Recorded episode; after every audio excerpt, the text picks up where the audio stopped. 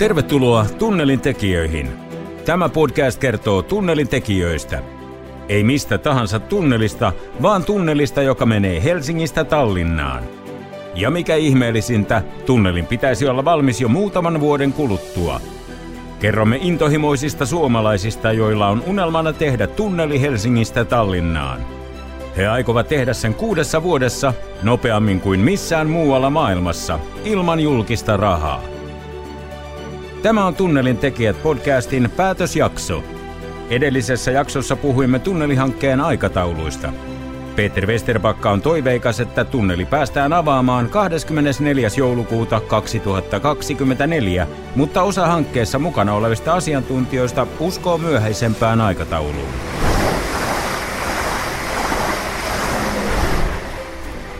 Olemme kuulleet tämän podcast-sarjan aikana erilaisia näkemyksiä Helsingin ja Tallinnan välisestä tunnelihankkeesta. Tässä sarjan viimeisessä jaksossa keskitymme idean isään, Peter Westerbakkaan ja hänen mietteisiinsä projektista. Hänellä on käsityksensä siitä, mikä surullisen kuuluisassa länsimetrossa meni pieleen. Lisäksi Westerbakka kertoo ratkaisunsa pääkaupunkiseudun asuntopulaan.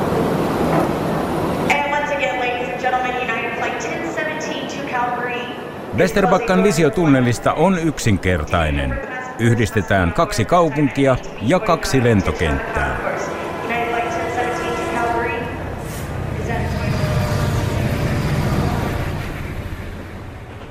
Jos tällä hetkellä vielä katsoo niin tämä Helsinki-Tallinnan väliä, että nyt meillä on reilu 10 miljoonaa matkaa vuodessa tällä niin pari tunnin yhteydellä. Eli nää, kyllä se tulee merkittävästi nousee, kun se on 20 minuuttia ja sitten vielä 20 minuuttia kentän kentälle, eli Helsingin lentokentälle, Tallinnan lentokentälle. Niin nehän on käytännössä niin kuin yhtä ja samaa lentokenttää jatkossa, vaan eri terminaalit. Että nopeammin sä vaihdat terminaalien välillä täällä kuin vaikka jossain Heathrowssa, missä sä voit körötellä siellä terminaali vitosen ja kolmosen välisellä bussilla, niin voi helposti mennä niin kuin puoli. Peter Westerbakka uskoo lujasti, että hänen tiiminsä suunnittelema tunneli avataan käyttöön 24. joulukuuta 2024. Kyseessä olisi siis joululahja Suomelle ja Virolle. Peter Westerbakka vakuuttaa, että hanke on mahdollinen. Hän myös tietää, miten välttää sudenkuopat, joihin länsimetroa tehtäessä astuttiin. Se ensinnäkin tehdään täysin niin kuin eri tavalla, kaikilla mahdollisilla tavoilla poikkeaa niin tästä. Että, että jos katsoo niin ihan tekniikkaa, niin, niin ää, sehän tehdään sellaisella niin kuin drill and blast meiningillä, eli porotaan ja räjäytetään.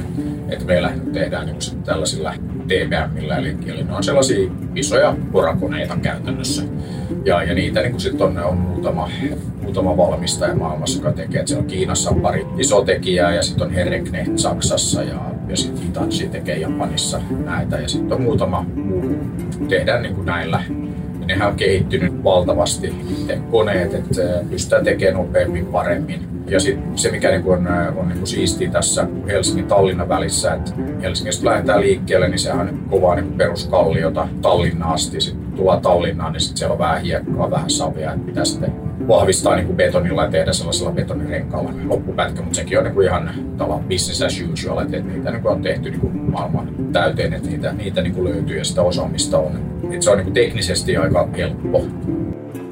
Vaikka Peter Westerbakka ei ole rakennusinsinööri, niin hän on perehtynyt huolella tunnelin tekemiseen. Hän tietää myös isojen hankkeiden ongelmat. Jos katsoo sitten vaikka just Länsimetro-hanketta, ei itse niin kuin ainoa, ainoa sellainen, että, että se ei välttämättä ole aina järkevää, että palastellaan niin näitä julkisia hankkeita niin kuin pieniin pieniin palasiin, kilpailutetaan kaikki pienimmätkin pätkät. Ja, ja ehkä suurin haaste niin kuin ollut länsimetrossa, että se ei ollut oikeastaan kenelläkään niin kuin hanskassa se kokonaisuus, että sitten tulee yllätyksenä, että pitäisi testata, että nämä järjestelmät toimii yhteen. Et, et se on niin kuin ehkä yksi iso ero, että, että tässä on niin tarkoitus tehdä siinäkin vähän eri tavalla, että pitää olla niin kuin sellainen selkeä omistajuus, selkeä johtajuus ja, ja kyllä sillä saadaan ihan eri tehot irti siitä tekemisestä. Ja sitten kaikilla on niin yhteinen intressi, että tehdään mahdollisimman nopeasti, mahdollisimman kustannustehokkaasti, niin sitten se jälki on myös sen mukaan. Että hyvä esimerkki niin tietysti pienessä mittakaavassa, mutta kyllä rantatunneliprojekti tuolla Tampereella, niin sehän valmistui etuajassa ja alle budjetin ja se tehtiin vähän eri tavalla. Että se oli julkinen hanke, mutta tehtiin sellaisella allianssi setupilla ja kaikilla oli niin yhteinen intressi saada se nopeasti valmiiksi. Peter Westerbakkan puheissa toistuu sana johtajuus. Se ei tarkoita käskyttämistä, vaan sitä, että joku kantaa vastuun projektista. Saattaa niin kuulostaa niin pieniltä jutulta, mutta et kyllä se on sellainen johtajuusjuttu, mitä tässä tarvitaan, että pitää tehdä. Et, et se on oikeastaan pitää selkeät tavoitteet ja sen takia tässä tulee niin kuin aina toistettu, että 24.12.24, niin silloin niin junat liikkuu ja sitten vaan katsotaan, mitä tarvii saada aikaiseksi milloinkin. Ja tällä hetkellä me jätettiin siihen, että saatiin jo alun perin, että viides vuodessa pystyy tekemään, niin, niin tuossa on yli viisi vuotta laskettu. Et se, ja sitten tosiaankin se fyysisen tunnelin tekeminen, niin se on sellainen pari vuotta. Et, et siinä on niin paljon marginaalia, että jollei saada kaikkia lupia ihan hetkessä, niin, niin ei se haittaa, että kyllä me on niin aikaa, mutta ei me haluta tavallaan antaa yhtään niin släkkiä niin kuin siinä, että kyllä pitää liikkua koko ajan ja, ja kyllä meillä on lähes päivittäin on jotain kommunikaatiota eri viranomaisten kanssa liittyen näihin lupiin ja, ja, ja näin. Ja tässä on niin paljon ihan uusia juttuja, että ei se ole kaikille viranomaisillekaan täysin selvää ja selkeää, että mitä kaikkea oikeasti tarvii tehdä. Suomalaisessa keskustelussa nousee usein huoli maamme paikasta globaalissa maailmassa. Westerbakka ei ole huolissaan suomalaisten osaamisen tai kilpailukyvyn romuttautumisesta. Hän uskoo, että meillä on vahvuuksia, joita emme ole osanneet ajatellakaan. Meillä on niin maailman kovin koulutusbrändi, ettei se niin vaikka olisi, sit saa tapahtua aika paljon ennen kuin se niin lähtee mihinkään. Kyllä me siinä pärjätään, siitä ei tarvitse olla tai totta kai pitää olla aina huolissa ja pitää huolehtia, että niin on myös jatkossa, mutta ettei se Suomen niin maine koulutusosaajana ja just siitä, että meillä on maailman paras koulu, niin se ei lähde ilmallakaan. pitää vaan niin ymmärtää ottaa siitä kaikki irti, että sehän niin tällä hetkellä se haaste, että me ollaan silläkin puolella täysin onnettomia niin kuin hyödyttää sitä brändiä, että pitää lähteä ottaa siitä kaikki irti. Westerbakka uskoo, että vaikka ilmasto ei ehkä ole yksi Suomen vetovoimatekijöistä, niin koulutus voisi hyvinkin olla. Ei pelkästään, että okei, tulee firmoja, mutta ihan kokonaisia perheitä, jotka haluavat muuttaa Suomeen. Miksi? Koska täällä on maan paras koulu. Kiinalaiset perheet päättää, mihin ne sijoittuu maailmassa, mihin ne lähtee asumaan. Ne päättää sen oikeastaan vaan ja ainoastaan sen mukaan, missä ne saa lapsensa parhaaseen mahdolliseen kouluun. Ja sitten mehän kaikki tiedetään, että Suomessa on maailman paras koulu, niin, niin, niin sillä puolella niin odotettavissa todella niin raju kasvua. Mä olin just puhumassa tällaisessa China Law seminaarissa tuossa toisessa viikolla ja siellä oli niin paljon, paljon niin kuin porukkaa Kiinasta ja, ja just totesit, että paljon niin kuin tällaisia kiinalaisia perheitä, että ihan jo siis ihan kaiken ikäisiä lapsia, mutta että varsinkin niin high school-ikäisiä, että haluaisi muuttaa Suomeen, saisi lapset suomalaisen lukioon ja, ja näin. Että se on sellainen trendi, mikä tulee myös niin kuin yllättää monet, monet niin kuin Suomessa, että, että sitä kasvua on niin luvassa paljon enemmän kuin mitä kuviteltu.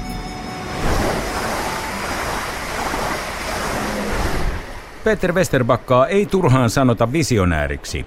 Hänellä on usein jopa villejä ajatuksia – Helsingistä Turkuun ja Tampereelle on suunnitteilla nopeat junayhteydet.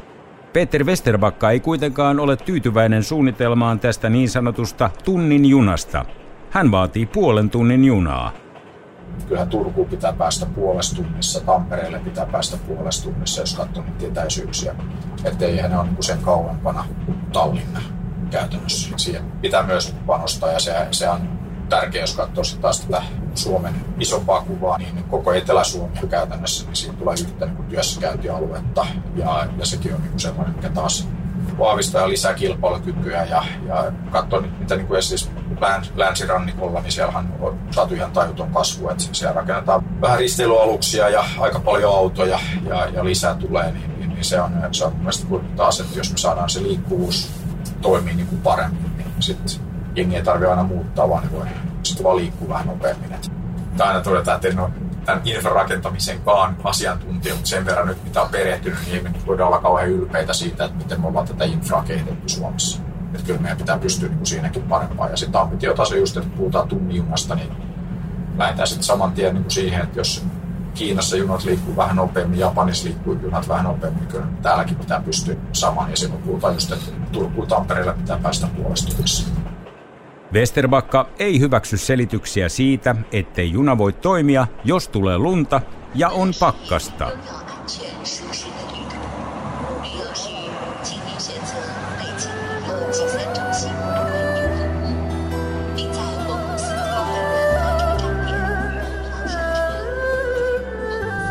Ei se todellakaan käselitys, että Kiinassakin on ihan sairaan kylmä, jos menee tuonne Harbiniin ja sinnekin pääsee junalla.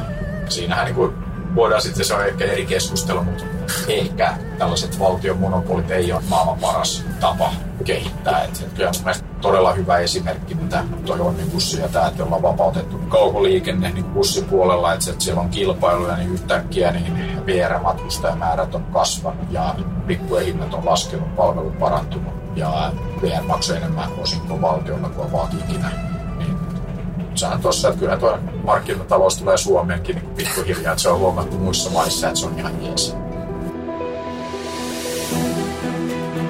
Kuuntelet Tunnelin tekijät podcastin ensimmäisen tuotantokauden viimeistä jaksoa.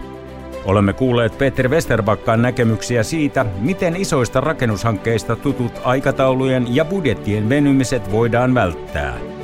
Tässä jaksossa kuulet vielä lisää muun muassa tunnelihankkeen ensimmäisestä sivutuotteesta, Tunnelivodkasta.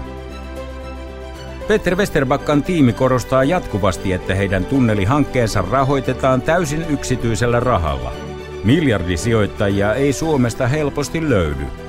Tunneliin löytyy toki sijoittajia, jotka uskovat idean vetovoimaisuuteen.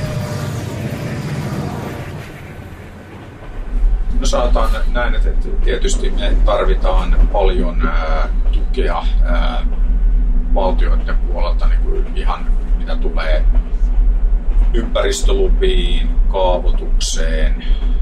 Meillä on niin kuin kymmeniä eri lupia, mitä, mitä tarvitaan. Että, tätä voi tehdä silleen Elon Musk-tyyppisesti, että vaan ilmoitetaan, että tehtiin tällainen tunneli, vaan kyllä tässä niin tarvii, tarvii tiettyjä lupia, että se on, se on niin ihan selvä. Ja se on oikeastaan se tuki, mitä tarvitaan niin kuin valtioilta, eli sekä Suomelta että Virolta. EUlta nyt ei kauheasti kaivata mitään, mutta totta kai niin kuin mielellään nähtäisiin, että, että EIB ja toimijat osallistuisi tähän, mutta että tietysti EU ilmoitti, että rahoitusta odotettavissa ainakaan EU-suunnalta, niin katsotaan mitä, mitä muiden toimijoiden kanssa saadaan aikaiseksi, mutta ei, ei, ei ole lähty rakentamaan niin tätä keissiä tällaisten toivomusten niin varaan, että toivotaan, että saadaan rahaa EUlta tai valtiolta, vaan kyllä tämä pitää niin kuin olla sellainen, että on hyvä business case ja sit sitä rahaa tulee eri sijoittajilta ja ne on mukana sen takia, että on hyvä business case eikä mistään niin muusta syystä, että, että jos tämän yrittää rakentaa jo jonkin epämääräisen geopoliittisen keissin varaan, niin se on jo lähtökohtaisesti huono juttu. Että kyllä tämä pitää olla hyvä business case, niin sitten rahoittajatkin innostuu asiasta. Tunnelihanke on poikinut myös jo ensimmäisen oman tuotteensa, Tunnelivodkan. Tunnelioman etiketti on erityisen mielenkiintoinen. Sen verran pitää just tuossa vielä kertoa, että haluttiin myös niin kuin nostaa esiin niin kuin tämä, että, okei, että se tunneli on niin kuin yksi juttu, mutta se mitä me halutaan saada aikaiseksi on niin kuin enemmän yhteistä tekemistä, niin kuin just, että okei, että Helsingin ja Tallinnan välillä, niin, niin me, meidän oli ihan pakko tehdä tällainen tunnelivodka. Ja, ja, ja sehän on niin hyvä esimerkki siitä, että se on sinänsä niin kuin hauska juttu ää, sinänsä, mutta siinä se, että se on tislattu Tallinnassa, eli tämä muu distilleri on tehnyt vuodesta 1688 asti, eli on aika pitkät perinteet, ja sitten meillä on tuo Helsinki Distillin Company, joka on pullottanut sen, ja sitten ollaan niin tuotteistettu ja tehty kaikki.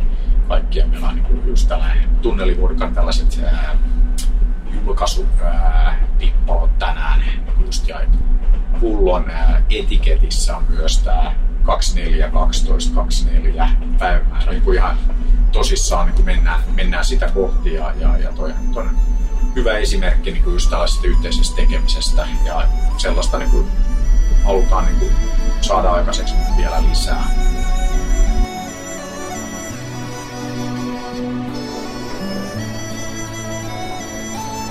Me suomalaiset olemme tottuneet pitämään maatamme ja pääkaupunkiamme pieninä tekijöinä, mutta Peter Westerbakka muistuttaa, että Helsinki-Tallinna kaksoiskaupungilla on yllättävän paljon muskelia.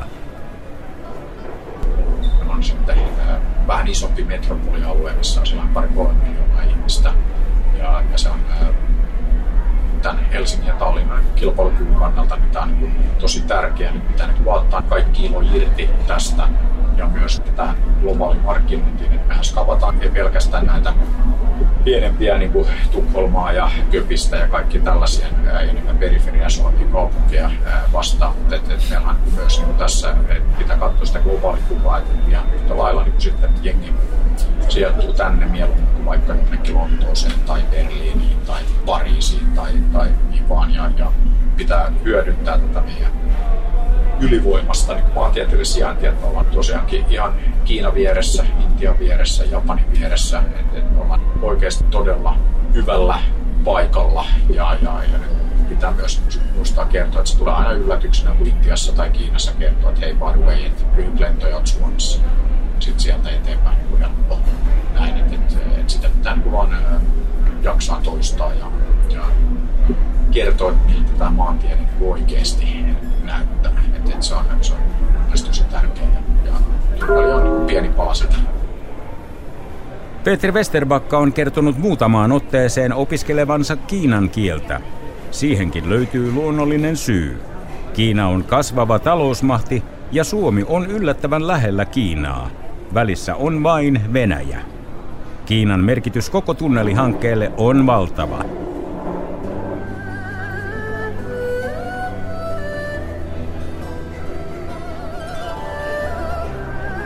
Tosiaan tuossa 2016 kesällä niin mä olin siellä kahdeksan viikkoa ää, opiskelemassa Kiinaa, eli mä voin sanoa, että Wuotsai Beijing Beiju Da siinä on Vaage Chin Chi Han Yu Dan Shuer Vuodo Han Yu Haiku Wan Mei. Eli mä opiskelin kahdeksan viikkoa tuolla Beiju-daassa, eli Beijing Normal Universityssä Kiinaa ja sen takia mun Kiina ei ole vielä täydellistä. Ja, ja nyt tietysti kun siitä on kaksi vuotta ja ei ole ihan joka päivä jaksanut, ehtinyt ää, opiskella, niin, ei välttämättä pysty vetämään sellaista seitsemän minuutin presistä, slashista, mitä mä vedin silloin kahdeksantena viikkona, kun mä olin, olin Pekingissä. että opetteli ulkoa, ulkoa niin kuin, sen, sen storin ja meni ihan jees ja jengi jopa ymmärsi, ymmärsi vedin tuonne, että siellä oli paristaa tyyppiä kuuntelemassa, niin oli ihan, ihan hauska, hauska vetää Kiinaksi esitys.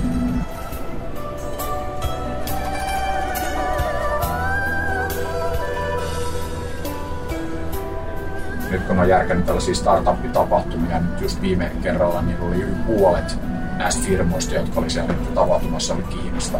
Eli, eli me nähdään kaikki näitä, että okei, että Supercell, Tencent 10 miljardia tai Alibaba, Maria DT, muutama 10 miljoonaa. Ja näitä sijoituksia tulee Kiinasta. Ne suurimmat näkymät se on niin ruohonjuuritasolla ja niin tässä aikaisen vaiheen startup-skenissä, niin sinnehän tulee tosi paljon. Me ollaan nähty vasta pieni alku sille.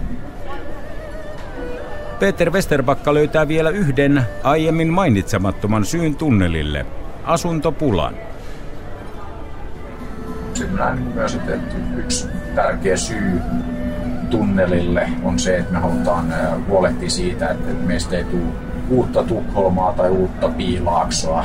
Eli nyt on odotettavissa niin kuin raju kasvua, että tulee paljon uusia firmoja Kiinasta, Intiasta, Japanista, että Aasiasta tulee paljon niin kuin lisää, niin pitää huolehtia siitä, että ei, ei käy niin kuin, esimerkiksi Tukholmassa, että jos kysyy joltain Daniel Ekiltä, joka vetää Spotifyta, että mikä niin kuin suurin haaste on. Suurin haaste on se, että ne ei saa houkuteltua talenttia Tukholmaan, koska ne ei pysty asumaan siellä, koska asuntojen hinnat on. Ja piilaakso vielä pahempi. Eli siellä jos sä kysyt tyypiltä, sit saattaa olla joku hyvä duuni Googlella tai Facebookilla tai Applella tai ties missä. Ja sit sä kysyt siltä, että oot sä muuttanut niin tänne Intiasta, että missä sä asut. Sitten se kertoo sulle, että joo, että mä asun tuolla Riskossa sillä ja sillä kadulla yhdessä kymmenen muun intialaisen kanssa samassa huoneessa. Ei niin, että samassa asunnossa, vaan samassa huoneessa. Ja sitten aina niin toteaa, että okei, että että Suomessa niin voisi olla ihan niin kuin oma huone ja jollain täällä ihan oma asunto. Eli että meidän pitää niin myös Suomessa pitää mielestä että, että kun saatu nyt tämä kasvu liikkeelle, niin tässä koko ajan niin kaikki aina yllättyneet, että se on vielä kovempaa, mitä odotettiin kunnes vielä niin suht pientä, mutta sitten mennään sellaista niin kuin 10 prosentin kasvua kohti, niin, niin sehän tarkoittaa sitä, että tarvii vähän asuntoja, tänne tulee vähän lisää porukkaa ja, ja näin, niin silloin, silloin toi tunneli nyt tuo, tai mahdollista saada tuonne uuden asukkaan asuttamisen asemaseudulle, ja, ja samalla luodaan sitten myös sellaista merkittävää talentikeskittymää, joka sitten luo taas lisää kasvua lisää mahdollisuuksia, lisää innovaatiota. Moni yrittäjä valittelee Suomen verotusta, mutta Westerbakkalta satelee verokarhulle kiitoksia.